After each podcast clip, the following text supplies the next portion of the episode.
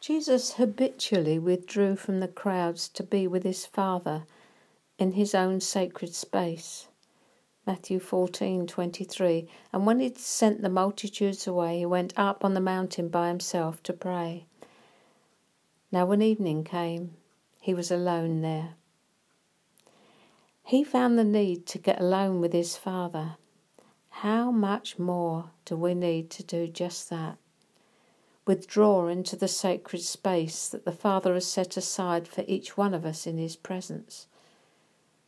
We call it prayer. But there's more to the sacred space than dialogue.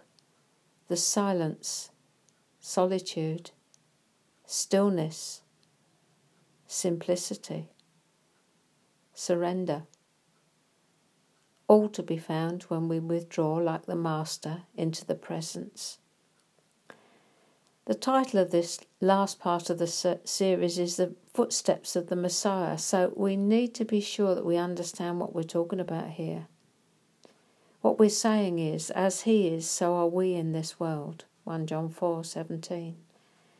There's a place in Him where we can learn to think like Him, speak like Him, and act like Him, and for Him. Had that thought ever occurred to you that you could indeed have the mind of Christ and do greater things than he did, greater in terms of more, than when he walked the earth?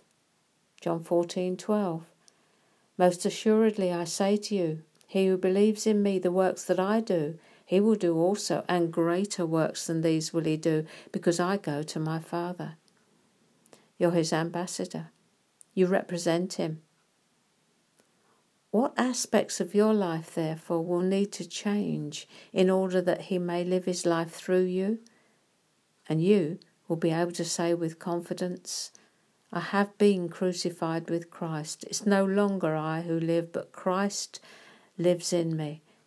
And the life which I now live in the flesh, I live by faith in the Son of God who loved me and gave himself for me.